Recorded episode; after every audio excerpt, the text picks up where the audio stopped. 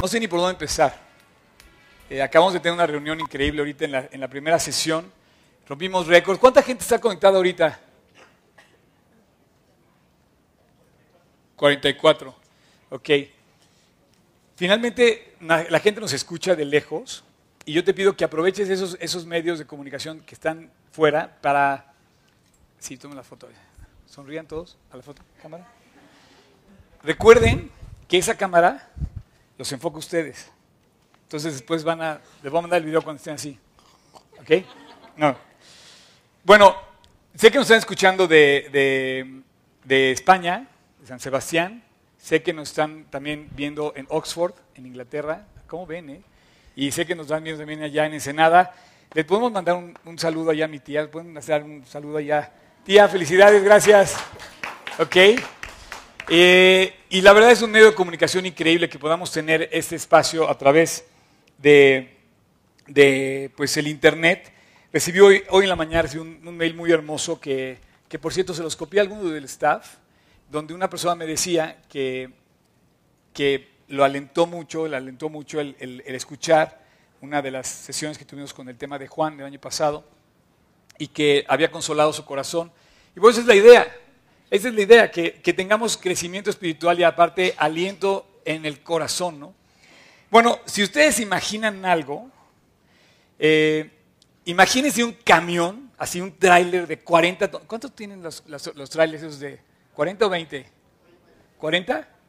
Bueno, de 60 toneladas entrando aquí y vamos a descargarlo y trae pura comida. O sea, Romanos 8 es como un tráiler de, 40 toneladas que va a entrar a este lugar y nos va a dar de comer. Bueno, tenemos comida de sobra con Romanos 8. Nos, va, nos va a sobrar, nos va a sobrar mucho de lo que vamos a ver hoy, pero posiblemente este capítulo sea, no puedo decir que es el más hermoso de la Biblia, porque esto no puedes decirlo, toda la Biblia es increíble, es preciosa, pero lo que tú vas a escuchar esta mañana, Romanos 8, es posiblemente uno de los capítulos más hermosos de toda la escritura. Si puedes, date un abrazo así. Y si no lo has leído, jálate las orejas, ¿ok? Porque tienes que leerlo. Le pido, la semana que entra nos toca el 9. Entonces tienen que preparar su corazón leyendo el 9. Pero tenemos suficiente como para meditar y meternos a cada capítulo, porque la verdad, mientras dure la serie, tiene mucho que darnos este libro de Romanos. Así es que eh, vamos a comenzar. Y ahora no voy a preguntar quién leyó su Biblia, porque ¿qué creen? Me hablaron gente desde antes para decirme que querían leer hoy. Entonces ya, no, ya les ganaron el lugar. Entonces voy a pedir que pase eh, Andrea, por favor, Andrea pasa. Le pasan su micrófono aquí. Bueno, bueno, ya está prendido. A ver. Y vamos a leer, quiero que abran todos su, su, este, su librito o su Biblia Perdón, te lo voy a robar tantito. ¿Sí? ¿Todos tienen su librito? Ya ¿todos tienen la serie, las ocho series? ¿Sí? ¿La tienen? Los que no tienen, este, no van a ganar el premio al final. ¿eh? Hay un premio cuando tengas todos. Eh, pero bueno, el logotipo de ahora que están viendo usted ahí, que están viendo ustedes, es, es una bola más grande que la negra, la blanca más grande que la negra. Una manera de representar el amor de Dios que cubre todo. Realmente nos gana. El amor de Dios es grande, más grande que cualquier cosa. Es una manera gráfica de representar lo que vamos a leer esta, esta mañana. Si hay un hashtag para el día de hoy, yo le pondría nada. Hashtag nada o nada puede separarnos del amor de Dios. Nada, no existe nada. Así es que prepárate para lo que vamos a ver esta mañana. Vamos a, vamos a empezar leyendo del versículo 1 al 30. ¿Ok? Ahora pues, ninguna condenación hay para los que están en Cristo Jesús, los que no andan conforme a la carne, sino conforme al Espíritu. Porque la ley del Espíritu de vida en Cristo Jesús me ha librado de la ley del pecado y de la muerte. Porque lo que era imposible para la ley, por cuanto era débil por la carne, Dios, enviando a su Hijo en semejanza de carne de pecado, y a causa del pecado, condenó al pecado en la carne para que la justicia de la ley se cumpliese en nosotros, que no andamos conforme a la carne, sino conforme al Espíritu. Porque los que son de la carne piensan en las cosas de la carne, pero los que son del espíritu en las cosas del espíritu. Porque el ocuparse de la carne es muerte, pero el ocuparse del espíritu es vida y paz. Por cuanto los designios de la carne son enemistad contra Dios, porque no se sujetan a la ley de Dios ni tampoco pueden. Y los que viven según la carne no pueden agradar a Dios. Mas vosotros no servís según la carne, sino no, no vivís. según la carne, sino según el Espíritu. Si es, que, si es que el Espíritu de Dios mora en vosotros, y si alguno no tiene el Espíritu de, Criste- de Cristo, no está en él. No es de él. Cristo no es de él. Ahí la llevas, ahí la llevas, no te preocupes. Vas muy bien. Pero si Cristo está en vosotros, el cuerpo de verdad está muerto a causa del pecado, mas el Espíritu vive a causa de la justicia. Y si el Espíritu de aquel que levantó de los muertos a Jesús mora en vosotros, el que levantó de los muertos a Cristo Jesús vivificará también vuestros cuerpos mortales por su Espíritu que mora en vosotros. Así que, hermanos, deudores somos no a la carne, para que vivís conforme a la, para que vivamos conforme a la carne, porque si vivís conforme a la carne, moriréis. Mas si por el Espíritu hacéis morir las obras de la carne, viviréis. Porque todos los que son guiados por el Espíritu de Dios, estos son hijos de Dios. Pues no habéis recibido el espíritu de esclavitud para estar otra vez en temor, sino que habéis recibido el espíritu de adopción por el cual clamamos Abba Padre. El Espíritu mismo da testimonio a nuestro espíritu de que somos hijos de Dios, y si hijos, también herederos, herederos de Dios y coherederos con Cristo, si es que padecemos juntamente con Él, para que juntamente con Él seamos glorificados. Pues tengo por cierto que las aflicciones del tiempo presente no son comparables con la gloria venidera que en nosotros ha de manifestarse, porque el anhelo ardiente de la creación es aguardar la manifestación de los hijos de Dios porque la creación fue sujetada a vanidad, no por su propia voluntad, sino por causa del que la sujetó en esperanza, porque también la creación misma será libertada de la esclavitud de la corrupción a la libertad gloriosa de los hijos de Dios, porque sabemos que toda, que toda la creación gime a una, y aún está con dolores de parto hasta ahora. Y no solo ella, sino que también nosotros mismos, que tenemos las primicias del Espíritu, somos también gemidos. Nosotros también gemimos. Nosotros también gemimos dentro de nosotros mismos, esperando la adopción, la redención de nuestro cuerpo. Porque en esperanza fuimos salvos, pero la esperanza no se ve. La, esperanza que se ve no es esperanza. Porque lo que, lo que alguno ve, ¿a qué esperarlo? Pero si esperamos lo que no vemos, con paciencia lo aguardamos. Y de igual manera, el Espíritu nos ayuda a nuestra debilidad. Pues qué hemos de pedir como conviene, no lo sabemos, pero el Espíritu mismo intercede por nosotros con gemidos indecibles. Mas el que escudriña los corazones sabe cuál es la intención del Espíritu, porque conforme a la voluntad de Dios intercede por los santos. Y sabemos que los que aman a Dios, todas ver. las cosas, Y sabemos. Bueno, termina, termina. El 30. y sabemos que a los que aman a Dios, todas las cosas les ayudan a bien. Esto es, a los que conforme a su propósito son llamados. Porque a los que antes conoció, también los predestinó para que fuesen hechos conforme a la imagen de su Hijo, para que Él sea el primogénito entre muchos hermanos. Y a los que predestinó, a estos también llamó, y a los que llamó, a estos también justificó, y a los que justificó, a estos también glorificó. Un aplauso aquí para Andrea, por favor. No te vayas, no te vayas, quédate ahí. Esto que acaban de leer, imagínense que es un tráiler con 20 o 30 o 40 toneladas de comida que de verdad nos va a quedar de sobra. O sea, imagínate que vamos a empezar a descargar y nos vamos a comer una cajita y con eso nos va a bastar a todos y va a quedar muchísimo. Pero, por ejemplo, puedo preguntar Andrea, eh, ¿qué de todo esto que tú me pediste que querías ver este, este- en esta ocasión y algo te llamó la atención y te ha llamado la atención de este capítulo en Romanos, ¿qué, qué, qué quieres decir con respecto a lo que has leído del capítulo 8 de Romanos? Bueno, a mí me encanta el capítulo porque habla de lo que es la lucha entre el, el vivir en el espíritu y el vivir en la carne. El vivir en la carne pues es el, el vivir en nuestra, eh, conforme a nuestra naturaleza, a, lo que, a nuestros deseos. Pero dice que, pero dice que Dios nos, este, nos quiere hacer como su hijo. Entonces esa es la parte que a mí me encanta y que pues es esa lucha de vivir en el espíritu o vivir en, en nuestra carne y conforme a lo que queremos. Buenísimo. Muy bien, Andrea. ¿Me, tienes mi micrófono ahí? Órale, tú te vas a quedar encargado. del. Ok. Bueno, bueno, te digo, esto, esto va a ser así, es muchísima información, pero gracias a Dios que tenemos la, la- la Biblia porque va a estar ahí siempre para, poder acudir a la Biblia y poder volver a tomar y a recordar esta promesa que estamos leyendo. Hay muchísimo lo que vamos a leer. Estos 30 versículos, o sea, es como ese tráiler, te digo, es demasiado. O sea, si, si, si leímos mucho y te quedó como, oye, es que es demasiado, es que así es.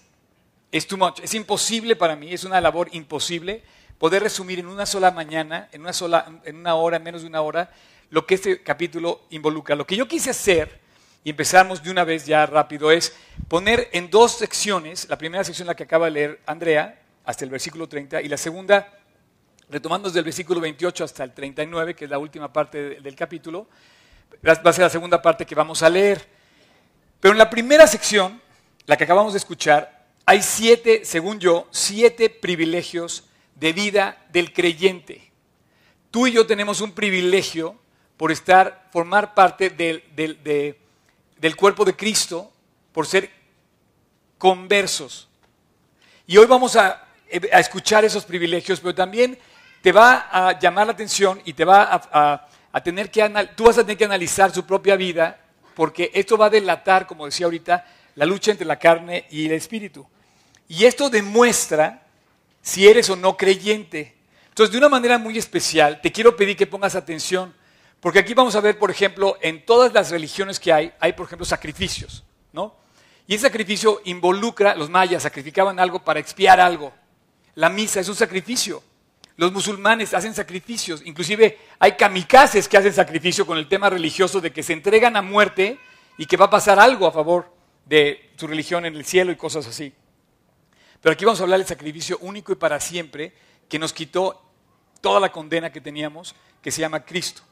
Viene arrancando este tema el final del capítulo 7. Te pido que recuerdes que el capítulo 7 y el capítulo 8, así como están marcados, en su original, en su texto original, no estaban, en algún momento de- antes de que se pusiera la nomenclatura de versículos y capítulos en la Biblia, no estaban catalogados en versículos y en capítulos numerados como lo tenemos ahora. Porque tú podrías leer el capítulo 7, llegar al final, ver la, la parte que dice, miserable de mí, ¿quién me librará de este cuerpo de muerte? Bien dicho, la lucha entre la carne y el espíritu. Tengo un cuerpo que me forza, no solamente emocionalmente a caer en la tentación, sino también físicamente, que nos alimenta el cuerpo, nos- o sea, estamos alimentando, dándole combustible al cuerpo a través de todo lo que vemos, oímos, palpamos, decimos, entramos, caminamos, nuestros sentidos le dan combustible a la pasión carnal del cuerpo, ¿sí? Entonces dice, miserable de mí, ¿quién me va a liberar, me va a liberar de este cuerpo emocionalmente muerto y carnalmente muerto o podrido? Y dice, gracias doy a Dios por Jesucristo. Puedes poner el último versículo del capítulo 7, Tocayo, si lo tienes, igual no, que con mi mente dice, sirvo a la ley de Dios y con la carne sirvo a la ley del pecado. ¿No? Entonces hay una lucha, pero continúa hablando porque dice, más gracias doy a Dios por Jesucristo. Entonces él dice, tengo a Jesús para salir de esa lucha. Y esa lucha nos, va, nos, nos introduce al capítulo 8. Inmediatamente, en, si quieres ya poner el versículo 1, dice, ah bueno, ahí está, ese es el final del capítulo 7, dice, gracias doy a Dios por Jesucristo. Gracias por Él, gracias a Él puedo enfrentar la vida porque Él está conmigo. Y como continuando con ese grito de alabanza, con ese grito de felicidad, entramos al capítulo que muchos lo han considerado, el capítulo 8 de, de, Romanos, como el gran himno de alegría de Pablo en la Biblia.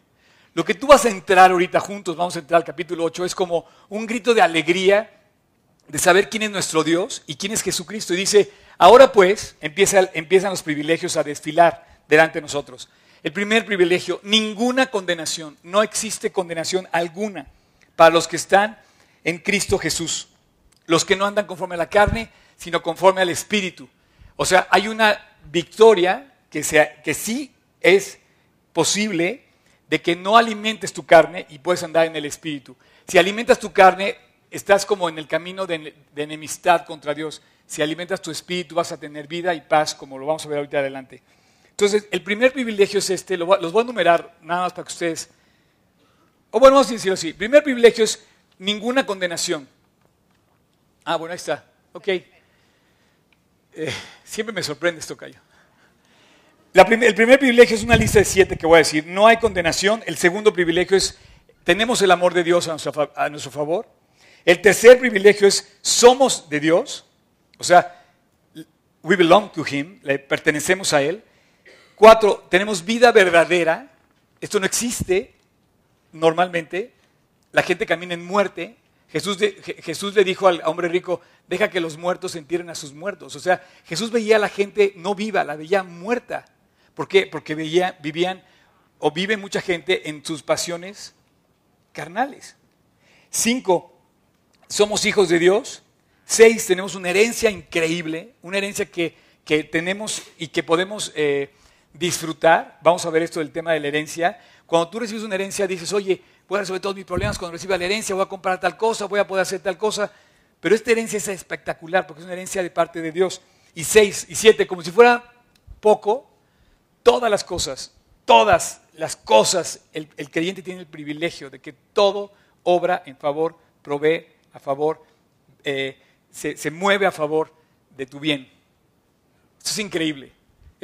yo, yo puse esos siete privilegios en la vida de los creyentes. El primero, ninguna condenación hay para los que están en Cristo Jesús. Ahora pues, ninguna condenación hay para los que están en Cristo Jesús. Esto es importantísimo. Vivimos una sociedad en México, no quiero hablar en contra de ninguna religión, pero es muy evidente que se nos ha hablado del purgatorio. Se nos ha hablado de las indulgencias. Se nos ha hablado de los sacrificios personales expiatorios. O sea, si te vas de rodillas a tal lugar, si cargas tal cosa, si llevas tu cruz de tal manera, si sangras hasta las rodillas, expías el pecado en ti. Inclusive la misa es un sacrificio que expía en la vida de los creyentes una forma de limpiar. Pero eso también lo tienen todas las religiones. Pero acá, cuando te dice Dios, ninguna condenación hay, quiere decir que la sentencia salió a tu favor y estás absuelto al 100%. No necesitamos purgatorio, no de aparte la Biblia no habla de purgatorio, eh, no, necesitamos indulgencias que se compran o que, se, injustamente se pueden negociar, eh, ningún tipo de sacrificio, así lo dice también toda la Biblia el sacrificio dice, Cristo entró una sola vez para siempre a borrar el pecado de toda la humanidad. No hay condenación para un creyente en Cristo. Primer efecto, y es un privilegio. O sea, no, no nos merecíamos. Pero al creer, al creer en Dios y al reconciliarnos con Dios, somos objeto de ese privilegio y eso es maravilloso. Segundo privilegio, el amor de Dios. Porque de tal manera amó Dios al mundo que dio a su Hijo unigénito para que todo aquel que en él cree no se pierda, mas tenga vida eterna. Es un privilegio que habiendo sido pecadores, Dios murió por nosotros y murió haciéndose hombre carnal en nuestra misma condición, pero no nada más eso. Hubiera sido ya suficientemente denigrante para él haberse convertido en un hombre como lo hizo, pero además de eso, se identifica con nuestro pecado y sobre él carga el pecado y por amor, la razón de todo esto lo hizo por amor. Para que dice, pero cuando vino el cumplimiento del tiempo en Gálatas 4:4, Dios envió a su Hijo, nacido de mujer en la carne, nacido bajo la ley.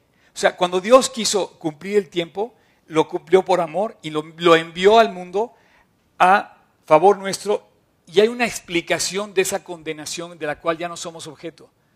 El amor de Dios expresado en la cruz del Calvario. Lo primero que tú tienes que empezar a darte cuenta es que Dios expresa la condición privilegiada de no estar condenados ahora por habernos reconciliado con Dios. Y la razón que explica esto, solamente hay una explicación, el profundo amor de Dios que Él nos da. Cuando terminemos este capítulo vamos a tocar este tema del amor de Dios. No existe nada que nos pueda separar de ese amor. Y Él va a volver a tocar el tema del amor. Si tú vas a darle gracias a Dios en alguna forma en el resto de tu vida, va a ser porque Dios te ama. Somos privilegiados por tener el privilegio de ser amados por Dios, tener el motivo de eh, de ser el motivo de amor de Dios para nosotros. Tres, y aquí se pone bien la cosa.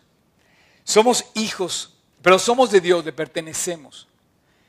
O sea, eh, en este sentido, tenemos una, una, una cosa que, que, descubrir. Mira, hay una, hay una línea muy, muy delicada. Yo, por ejemplo, aquí en este, en este espacio, no sé cuánta gente haya reunida, y más la gente que nos está viendo, pero bueno, eh, yo no sé quién es creyente y quién no. Todos podemos decir que creemos en Dios, pero tú, tú solamente sabes, en base a lo que dice Romanos, por ejemplo, dice, ¿quieres eh, leer, poner el versículo 1? Voy leyendo, Tocayo, me, me ayudas a leer. Dice, los que no andan conforme a la carne, sino conforme al Espíritu. ¿Quién es esa persona? Vivimos en la carne y la carne nos pone muy difícil identificar un creyente carnal a un incrédulo total no pierdan de vista, o sea, volteenme a ver, o sea, de verdad, pónganme atención. ¿Quién es un incrédulo y quién es un creyente carnal? La verdad es muy difícil distinguir, pero un creyente carnal está viviendo en la carne y se puede parecer mucho su vida a la de un incrédulo. Y tú te puedes confundir en que estás en la Biblia y que estás en Dios cuando realmente eres un total incrédulo porque sigues viviendo en medio de tus pasiones carnales. Versículo que sigue dice el versículo 2, porque la ley del Espíritu de vida de Cristo Jesús me ha librado de la ley del pecado y de la muerte, versículo 3. Y dice, eh, porque lo que era imposible para la carne, enviando a su Hijo en semejanza de carne, a causa del pecado, condenó a la carne. Entonces hay una victoria sobre este tema carnal. Versículo 4, el 5. Porque los que son de la carne piensan en las cosas de la carne, pero los que son del Espíritu en las cosas del Espíritu. Así es que la línea divisoria entre un inconverso y un creyente carnal es muy fina. Es muy difícil para mí identificar en qué condición estás tú y yo. Podemos esconder fácilmente esto viviendo en la carne de la apariencia y una religiosidad que puede caer el ser humano, y más en Roma, es aparentar ser algo que realmente no existe. Cuando, así es que, si tú tienes inclinaciones hacia la carne, que estás todo el tiempo inclinado hacia la carne, llámale tus ojos, tu vista, perdón, tus ojos, tus oídos, tu boca, tus pies, tus manos. O sea, si tienes esto, o sea, es para ti este mensaje. Tienes que descubrir, como dice el versículo 5, los que son de la carne, los que son incrédulos, piensan en las cosas de la carne, viven en las cosas de la carne, actúan dentro de las cosas de la carne. Así que te voy a pedir que hagas un examen de tu vida. Pero esto, que acabo de decir es como muy masticado. Todo el mundo dice, ay, sí, voy a examinar mi vida. A ver, cierra tus ojos y te voy a hacer unas preguntas. Todos, por favor, cierren tus ojos. Si alguien nos está viendo allá también, inclusive cierra tus ojos si nos estás viendo eh, a través de internet. Te voy a hacer unas preguntas para que examines tu vida en verdad si tú contestas honestamente las preguntas, te vas a dar cuenta en dónde está tu carnalidad en tu vida. ¿Qué es lo que te llama la atención? Cuando ves tus ojos, ¿qué es lo que llama tu atención? ¿Qué es lo que buscas con tus ojos? ¿Qué cosas te interesan en la vida? ¿Por qué estás viviendo? ¿Qué buscas en tu comunión diaria el mundo o a Dios? ¿Prefieres buscar una cosa o la otra?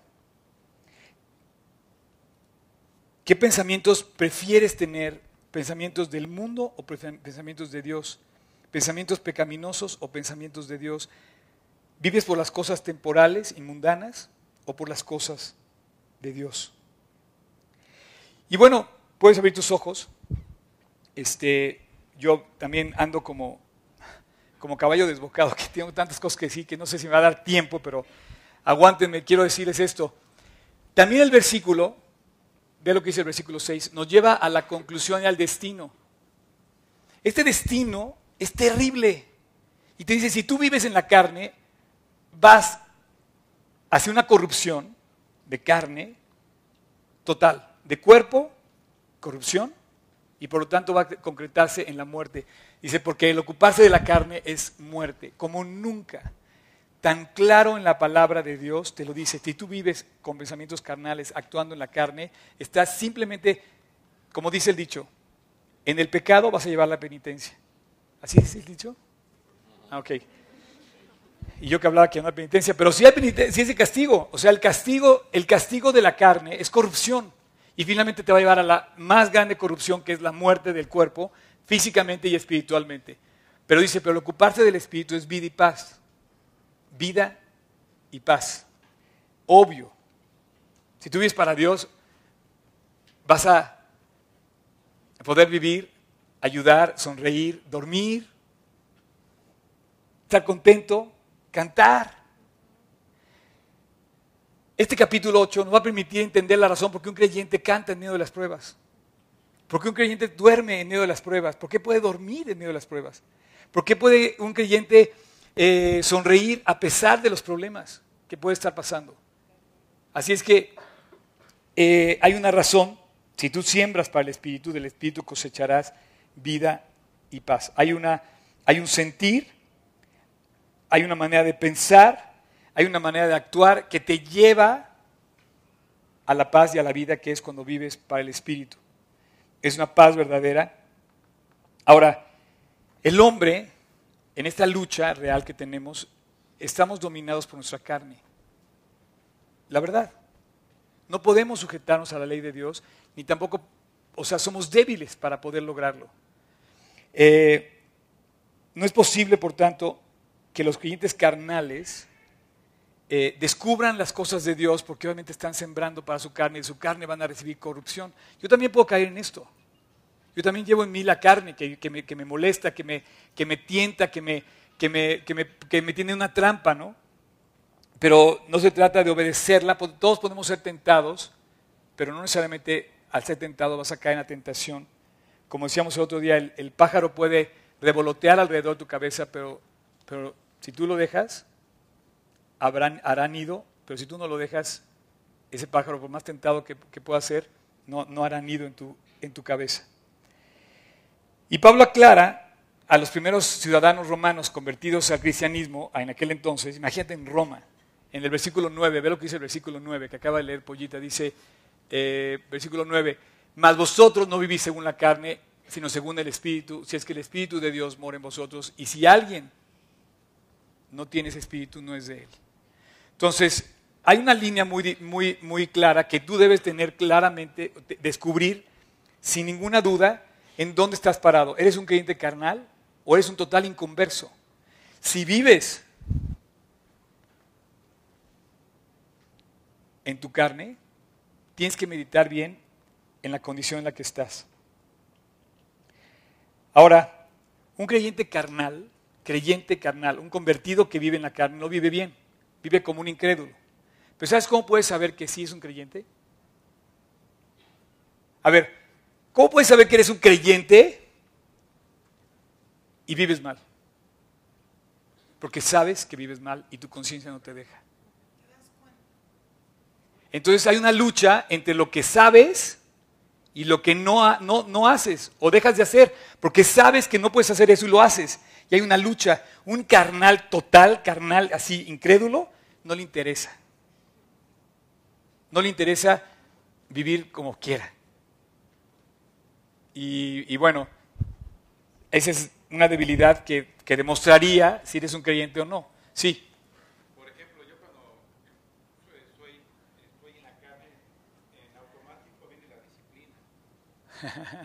Esa es otra cosa ya también.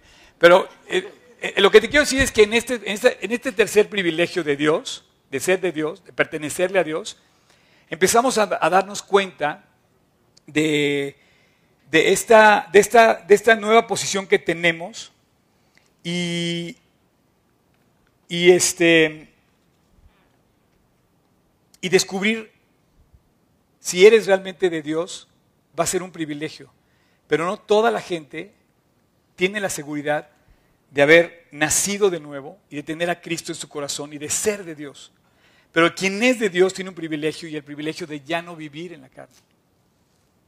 ¿Hay forma de vivir así? Sí. Existe.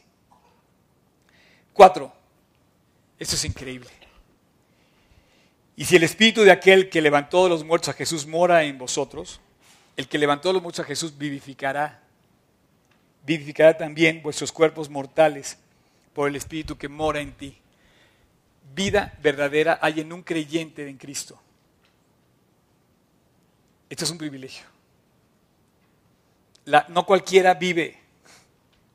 Es más, Jesús eh, te decía que veía a todos los, a, a mucha gente como muertos. Deja a los muertos que entierren a sus muertos. Es más, si te vas a Apocalipsis, hay otro, hay otro versículo que dice, y vi a los muertos, grandes y pequeños de pie ante Dios. O sea, estaban con vida, pero estaban muertos. Entonces, esto de tener vida es verdaderamente el trabajo de Dios de habernos dado vida. Quiere decir que la felicidad no, no- no radica en no tener problemas. La felicidad radica en quién está en tu corazón y quién te da la vida dentro de tu corazón. Tú puedes pensar que ausencia de males es, es felicidad. O sea, no tener problemas es porque va a estar feliz. No, una persona que no tiene problemas puede estar muy infeliz, por eso vienen las depresiones, si no tiene vida en su corazón. Entonces, el privilegio de un creyente es tener vida, alguien que lo infunda vida. Y la vida es como cuando nace un bebé, o sea, ¿quién le dio vida a esa, a esa criatura? ¿Me entiendes? Pero tiene vida. Y Dios es el creador de la vida, y pero, pero atrae al creyente que cree en Él. Vivificará también vuestros cuerpos mortales por el Espíritu que está en vosotros. Eh, así que tenemos un cuerpo que es el templo de Dios, de un Dios vivo. Pero el cuerpo es de carne. ¿Y cómo lucha con lo que habíamos, con lo que habíamos dicho? Sí, tenemos que vestir el cuerpo, sí. Tenemos que alimentarlo, sí. Y el versículo 12, ¿quieres poner el versículo 12? Así que hermanos, deudo- deudores somos, no a la carne, para que vivamos conforme a la carne, versículo 13. Porque si vivís conforme a la carne, moriréis. Mas si por espíritu hacéis morir las obras de la carne, viviréis, versículo 14. Porque todos los que son guiados por el Espíritu de Dios, estos son hijos de Dios. Eh, 15.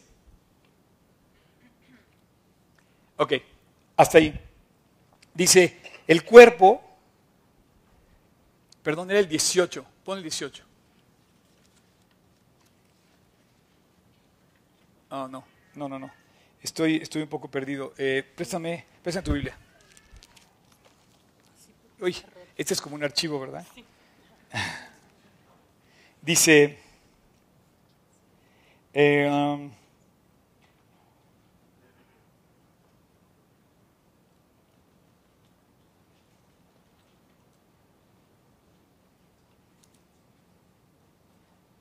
eh, dice,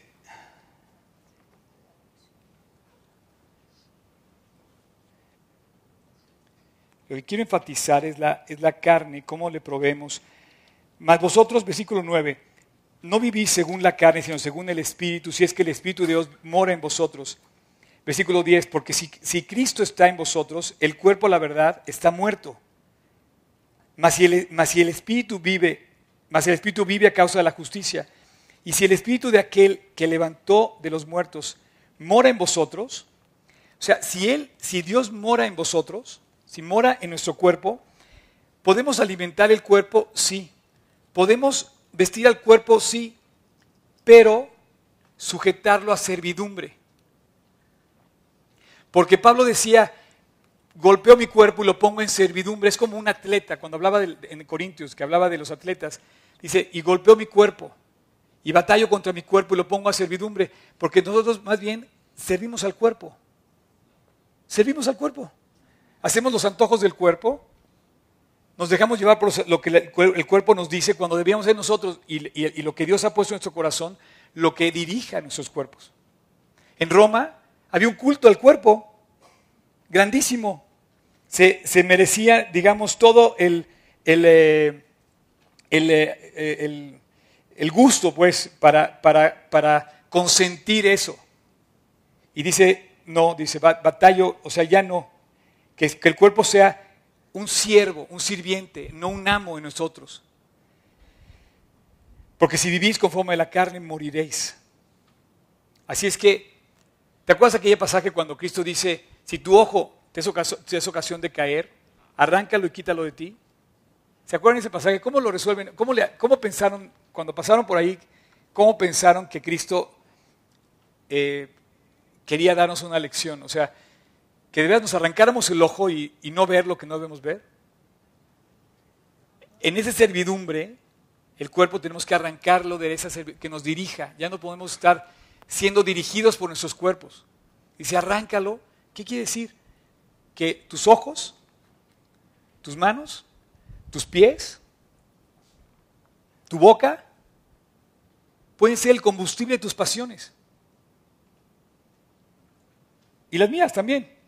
Si yo las alimento, si yo alimento esas pasiones, obviamente, mejor arráncalas, arráncalas, quítalas, córtalas. O sea, ya no le, no le des alimento, no le des combustible a esas cosas, porque finalmente nos van a llevar a vivir conforme a la carne, y si vivimos conforme a la carne, versículo 13, tocayo, si vivimos conforme a la carne, moriremos. Cinco, el privilegio de vivir como hijos de Dios. ¿Alguien sabe lo que es la toga virilis en, Roma? Sí, la toga que usaban. Esa toga que usaban los romanos se les daba a los jóvenes de 14 años que pasaban a ser parte de la sociedad como ciudadanos y formaban ya eh, su perfil de madurez. Empezaban ya como hombres maduros. Entonces vestían con esta toga, la que tú ves típica romana, que los, que los permitía caminar por la, por la calle como, como maduros. En el judaísmo, por ejemplo, esto pasa con los niños en el bap, baptisba, en eso. En ese momento el niño es considerado como una persona adulta. Como creyente, Dios te dice, tú eres hijo de Dios y mereces vivir como un hijo de Dios. Y vas por la calle dando un testimonio de la ciudadanía que tienes, del pasaporte que representas en la, en la eternidad. Dice, porque es un privilegio los que son guiados, versículo 14, por el Espíritu de Dios, estos son hijos de Dios. Y esta adopción que Dios nos da es una adopción que no existe en otra, de otra forma en este mundo. Porque somos adoptados a través de un, eh, eh, proyecto que hizo Dios para, tomar a sus hijos y volverlos parte de su familia una vez que llegas al conocimiento de Jesús. Y entonces formas parte de su, ca- de su familia, de su más íntimo círculo eh, entramos a la adopción y nos volvemos hijos de Dios. Es un privilegio. Es un gran privilegio. Porque llevamos la imagen celestial. Y ahorita vamos a pasar a la herencia. Ya que eres hijo de Dios, tienes una herencia. Y en términos generales, es difícil que, una que un padre en este mundo herede por igual a sus hijos. Es difícil, aunque se da, pero puede ser más bien común que no se hereden iguales a los hijos. En cambio, cuando eres, hijo de Dios, todos heredamos la misma herencia. Esta herencia está representada en estos pasajes también de una manera muy especial porque en este momento pues no tenemos precisamente la herencia. Más bien vivimos sufriendo un mundo corrupto, corrompido, lleno de, lleno de vanidad, de pasiones. Fíjate, dice, versículo 21, porque el anhelo ardiente de la creación, ¿puedes poner desde el 20, Tocayo? Versículo 20, porque la creación fue sujeta a vanidad. Toda la creación, incluye al ser humano, los animales, el aire, la- las montañas, todos los, todos los recursos que tenemos, estamos sujetos a la vanidad que ha corrompido toda la conducta del hombre y lo ha llevado a pecar y ese pecado destruye el plan original para el cual la creación fue hecha.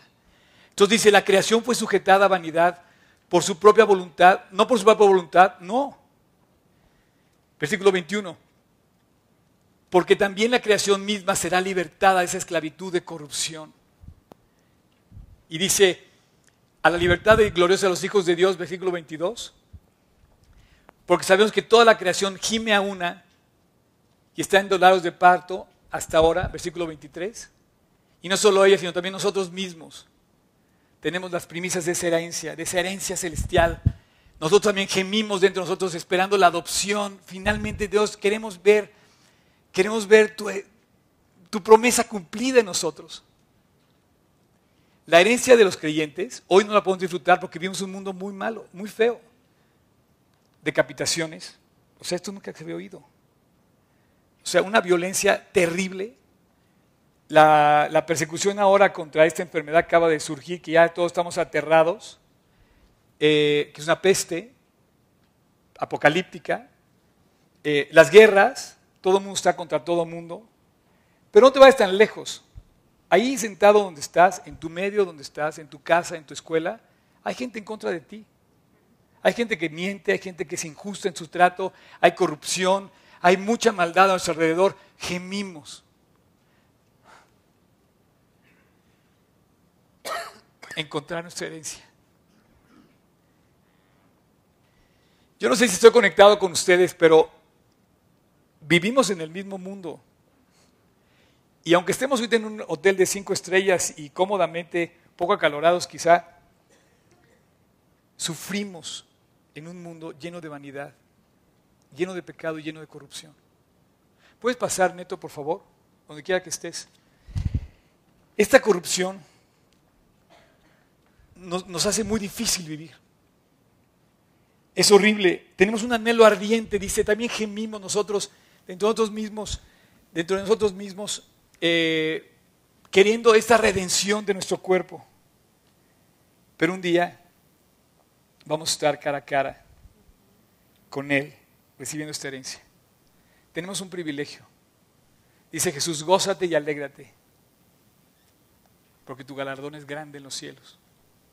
Porque así persiguieron a los profetas que fueron antes de vosotros.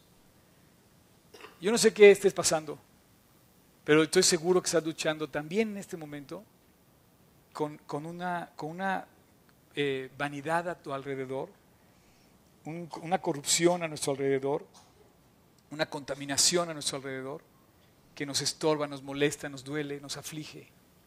Quizás tengas una relación quebrada con un familiar, quizás tengas recursos limitados, quizás estás pasando por una enfermedad. Es muy probable que un día nos alcancen estas cosas. Y esa corrupción nos va a alcanzar, pero tenemos una herencia increíble. Quiero, este, ¿dónde quedó el papelito que te di, Javes? Pablo tenía tanta seguridad de su herencia que le escribió a Timoteo y le dijo, yo sé a quién he creído. Y esa herencia, eh, por ejemplo, te la quiero comentar, hace, hace 15 días eh, Noemí partió a la eternidad. Y quiero leerles estas palabras que ella escribió y se las dejó a una de sus amigas y su, amiga se la, me hizo favor de dármelas. Eh, dice, te haré entender y te enseñaré el camino en que debes andar. Sobre ti fijaré mis ojos. Salmo 32, 8. Entonces toma este versículo y dice, ya entendí, Señor, que fuimos creados para darte gloria. Yo no necesito preeminencia, prosperidad, posición, promoción, aprobación, popularidad.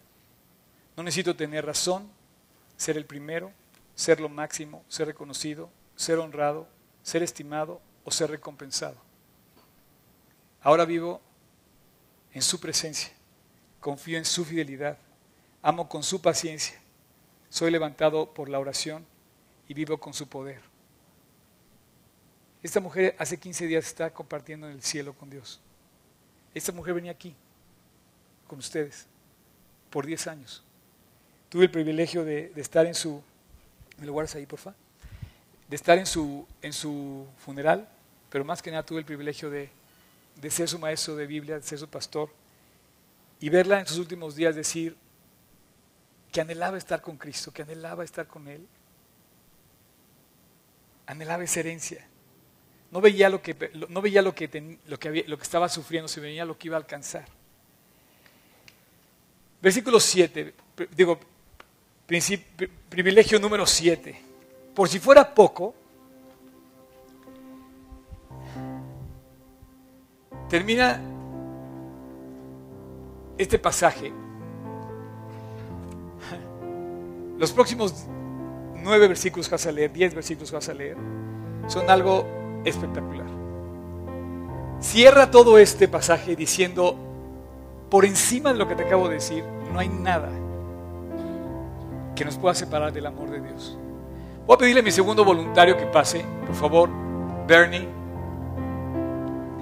Y quiero pedirte, Bernie, que me, que me digas por qué, por qué me pediste que querías leer este pasaje. Quiero decirle que ese es nuestro próximo preacher. En un futuro va a ser preacher, ¿verdad? Bueno, la verdad es que. A ver, espérame, ¿ya está?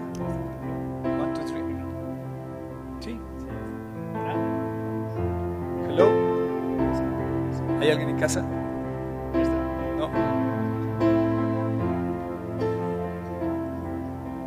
Estamos estrenando consola, creo que tiene ese problema ahora con nuestra nueva consola. Tiene tantos canales que ahora no sabes cuál es. ¿Funciona o no funciona? No está apagado. Ahora sí, ahora sí. Eh, este, Es como cuando es el elevador. Si no le picas, pues no baja. Ok, vas. Este, yo, yo le el favor a, a Champ eh, poder compartir con ustedes esta, esta promesa tan grande que es la de, la de este capítulo. La verdad es que a mí me queda claro que somos privilegiados de ser hijos de Dios, porque cuando eres hijo de Dios vences, vences, vences a la esclavitud del pecado, vences a tu corrupción y Él te hace libre. Él te hace libre. La verdad es que te da, mucho más abunda- te da mucha más abundancia de lo que te puede dar el pecado. Entonces, la verdad, a mí me, me llena de gozo, me llena de alegría saber que, aparte de ser vencedor, ya no hay nada que te aparte de su amor, que ya no hay nada que te aparte de su gloria ni de su presencia. ¿no? Y es increíble caminar por la vida con esa esperanza, ¿no? despertarte cada mañana y ver que sí, que ya eres vencedor, que ya eres vencedor a lo que algún día te causó dolor. Entonces, la verdad, híjoles, es, es algo, algo precioso, algo, algo increíble, ¿no? El poder caminar con esta herencia, con esta herencia. O sea, la verdad es que la herencia ya la tenemos aquí. La verdad, yo, yo la estoy viviendo, literal, yo la estoy viviendo. Y yo creo que muchos de aquí también. Así es. Dije que iba a ser el próximo preacher. Buenísimo, muchacho. Vamos a leer desde el versículo 28. Vamos a repetir el 28.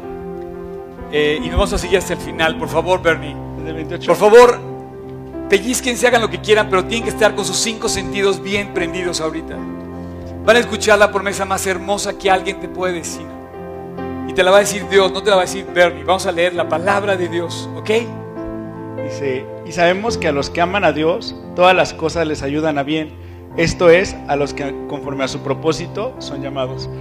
Porque a los que antes, por- porque a los que antes conoció, también los predestinó para que fuesen hechos conforme a la imagen de su Hijo, para que Él sea el primogénito entre muchos hermanos.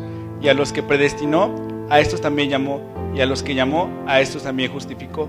Y a los que justificó, a estos también glorificó. Y aquí va a empezar un himno, un himno increíble. Es el himno que cantaba Pablo, el, el himno de victoria, el himno triunfante. Escucha, a partir del versículo 31. 32, sí, 31. ¿Y qué pues diremos a esto? Si Dios es por nosotros, ¿quién contra nosotros? ¿Qué pues diremos a esto? Si Dios, escúchalo bien, si Dios es por nosotros, ¿quién contra nosotros? En otras palabras, si Dios es tu amigo, ¿quién puede ser tu enemigo?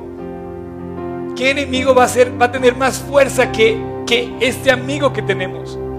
No existe nadie, no existe nada, absolutamente nada que nos pueda separar. Si Dios está con nosotros, si Dios está contigo, ya que hiciste el análisis que acabamos de hacer hoy, ya te pellizcaste y dijiste, oye, soy carnal, soy creyente carnal, soy creyente viviendo en el Espíritu o soy un total inconverso, pero si está contigo, si está contigo, si ya te reconciliaste con Él, no hay nada que pueda quebrar ese vínculo de cariño. No existe nada. Eres heredero de ese amor, eres hijo de Dios, eres- tienes la vida de Dios en tu corazón. No existe absolutamente nada ni nadie que te pueda separar. Es más, el último versículo, puedes leer el último versículo. A ver, termina, porque si no ya me estoy emocionando demasiado. El que no escatimone a su propio Hijo, sino que lo entregó por todos nosotros, ¿cómo no nos dará también con él todas las cosas? ¿Quién acusará a los escogidos de Dios? Dios es el que justifica. ¿Quién es el que condena? Cristo es el que murió, más aún, el que también resucitó, el que además está a la diestra de Dios, el que también intercede por nosotros. ¿quién nos separará del amor de Cristo? ¿Quién nos separará? Sí.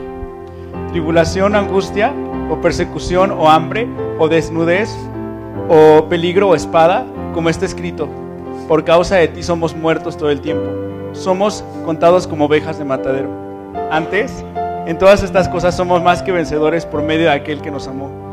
Por lo cual estoy seguro de que ni la muerte, ni la vida, ni los ángeles, ni principados, ni potestades, ni lo presente, ni lo porvenir, ni lo alto, ni lo profundo, ni ninguna otra cosa creada nos podrá separar del amor de Dios, que es en Cristo Jesús nuestro. Gracias. Devuelve ya atrás tu micrófono. Nada. Nada. Es más, su, último, su última frase dice, nada que exista, que haya sido creado. Me impresiona Pablo, hace, una, hace dos, como que inventa dos términos. Uno es este, y dice, nada que haya sido creado nos puede separar del amor de Dios. ¿Sabes por qué usa este calificativo de nada que haya sido creado? Porque el único que no fue creado fue Dios, todo lo demás ha sido creado. Entonces no existe nada que vaya en contra del proyecto, de fuerza, del poder de Dios. La segunda cosa que inventa, que una palabra que inventa, un vocablo que inventa, un término que inventa es super vencedor. Somos más que vencedores. Sabes que Roma era vencedor, pero no era super vencedor. Cuando él dice somos más que vencedores, Roma, mi Dios, es más vencedor que todo el imperio romano. La primera vez que aparece la palabra superhéroe aparece en el capítulo 8 de Romanos, cuando dice somos más que vencedores por medio de aquel que nos amó. Este himno triunfante no termina. Lo puedes leer cuantas veces quieras, puedes volver a Él y recordar, Dios, nada va a separar de tu amor, puedo seguir adelante confiado en tu amor, no existe nada. ¿Por qué no existe nada? Porque inclusive Él reta y dice, a ver, todos los enemigos del hombre, levántense y hagan algo, intenten algo contra una criatura de Dios. No van a poder. Reta a todos, tribulación, angustia, muerte, vida, hambre, desnudez, peligro, espada. Levántense. ¿Quién puede contra alguien que Dios tiene en sus manos? ¿Quién puede destruir esa protección cuando Dios te tiene cerca de Él? Nadie, absolutamente nadie. Pablo me encanta porque se levanta y reta a todos. A ver, ¿quién se levanta? ¿Y quién le dice a Dios, yo puedo más que tú? Dice, nada, nada. Suficiente provisión que Dios no escatimó, porque dice que no escatimó 32, versículo 32, tocayo. Dice, Él no escatimó. Cuando aún éramos enemigos, cuando no nos merecíamos nada, Dios nos los dio. Su amor a través de su Hijo Jesús en la cruz. Nos valoró siendo pecadores, mucho más ahora reconciliados con Él. Suficientes respuestas. La sentencia ya la pagó. Es como si yo llegara ahorita a la cárcel, me metiera a un centro, a un reclusorio y decir, a ver, quiero quedarme yo y que salga tal persona. Nadie hace eso. Solo Jesús. Suficiente respuesta. Suficiente seguridad, no en mí. Señor, ya entendí. Señor, ya entendí. Te haré entender y te enseñaré el camino que debes andar. ¿Ya entendiste tú? ¿Sabes cómo se Pablo de Timoteo? Le dice, Pablo, a Timoteo, mi tiempo está cercano, ya voy a morir. Como lo mismo que me dijo Noemí a mí, se los dijo a algunos de ustedes, ya, ya estoy por morir. Le dijo a Timoteo, pues yo sé a quién he creído. No escatimó a su propio hijo, también me va a dar todas las cosas. Nada puede disolver, nada puede cortar, nada puede cortar el vínculo de amor con Dios. Tribulación, angustia, persecución, hambre, desnudez, peligro o espada. Nada. Y termina con una conclusión increíble. Versículo 37. Somos más que vencedores. ¿Lo crees? ¿Te puedes levantar hoy feliz sabiendo que Dios va contigo? Y dice, estoy seguro. Versículo 38. Ni la muerte, ni la vida. ¿Sabes lo que es la muerte? La muerte nos da miedo. Dijo Pablo, la muerte no me da miedo. Se lo puedo decir en su cara, imperio romano. Jesús es la respuesta. No, tengo, le tengo miedo a la muerte. Ni la vida. Hay gente que tiene miedo a vivir. ¿Por qué? Porque la vida es incierta. Ni las tristezas de la muerte, ni el temor de la muerte, ni la inseguridad de la vida me va a separar del amor de Dios. Ni ángeles, ni principados, ni potestades, no existe gobierno más poderoso, ni Roma, ni el imperio romano. Y luego dice, ni lo presente, ni lo porvenir. Un presente inestable. ¿Quién tiene confianza en su presente ahorita? ¿Quién sabe así que tiene la bolsa suficiente para seguir adelante bien? ¿Quién tiene la salud para decir no tengo ningún temor? El presente nos da miedo también. Y el futuro es tan incierto. Y termina diciendo, versículo 39, todas estas cosas que, menciona son cosas que separan. La muerte separa. Las enfermedades separan. Dice, lo alto, lo profundo nos aleja de las cosas. Y termina diciendo nada, nada que haya sido creado. Nos puede separar del amor de Dios. Tú que cierres tus ojos. Dios, no hay palabras para agradecer el amor de Cristo. Toda la eternidad no me van a bastar a mí ni a ninguno de tus hijos para poderte dar gracias suficiente. Este camión entró, no hay forma, Dios, de acabarnos todo lo que contiene tu amor. Eso es más que un tráiler lleno de provisiones. Esto es inagotable, es el cielo mismo, la eternidad misma, Dios no te puede contener. Gracias por el amor de Cristo. Gracias por las pruebas, Dios. Gracias por cada momento que nos haces ver tu amor a pesar de los problemas. Gracias por las alegrías. Y gracias porque en medio de angustias, tristezas, necesidades, también podemos levantar este himno junto con Pablo de saber que tu amor es inquebrantable, que nada nos puede separar de ti. Señor, te quiero dar gracias con todo mi corazón de saberme amado. Te quiero dar gracias por cada persona que me está escuchando ahorita Déjame decirle, Dios, también que tú los amas. A cada uno. Y darte gracias, Padre. Lo presente, lo porvenir. Lo alto, lo profundo. La muerte, la vida. Tribulación, angustia, lo que sea, Dios. Gracias por lo que tenemos que enfrentar. Y porque tu amor va delante de nosotros. Gracias Jesús. Y así con los ojos cerrados, quiero pedirte que hagas una reflexión final. No quiero salir de este tema sin que haya alguien que haya llegado a la conclusión de que no se ha convertido. Si esta mañana tú estás aquí presente, me escuchaste, hiciste esta evaluación de tu carne y de tu espíritu, y te quedan suficientes evidencias de saber que eres pecador, carnal y que vives en, la ley del pecado, este es tu momento. Y yo no voy a dejar de decirlo. Es tu momento de arrepentirte delante de Dios. Así con los ojos cerrados, tienes que pedirle perdón a Dios. Te invito. No te puedo forzar a que hagas esta oración y que te unas a Cristo, que te reconcilies con Él, que le pidas perdón para que haya ese vínculo que nada pueda quebrar. Y que de ahora en adelante camines con Él, habiendo hecho la paz con Él. Y si quieres, te voy a, voy a hacer esa oración. Es tu momento. Repítela en tu corazón, en, en tu interior. Señor Jesús, he roto el primer mandamiento. Yo no he vivido amándote. He vivido amando mi carne, mis cosas. Hoy, Jesús, perdóname.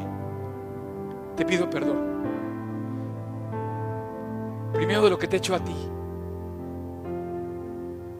después de lo que le he hecho a los demás y también de lo que me, me he hecho a mí mismo. Perdóname Jesús, límpiame. Y te invito a que recuperes el lugar que debiste haber tenido desde un principio en mi corazón.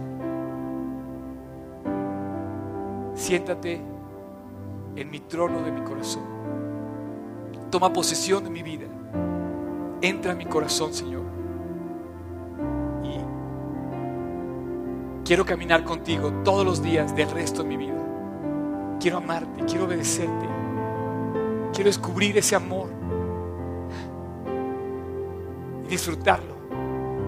La paz, la vida que están en ti. Quiero hacer tu voluntad. Quiero cumplir tu plan. Jesús.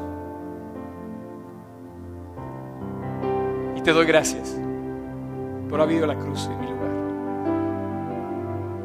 Hoy te recibo como mi Señor y como mi Salvador. En tu nombre, precioso Jesús.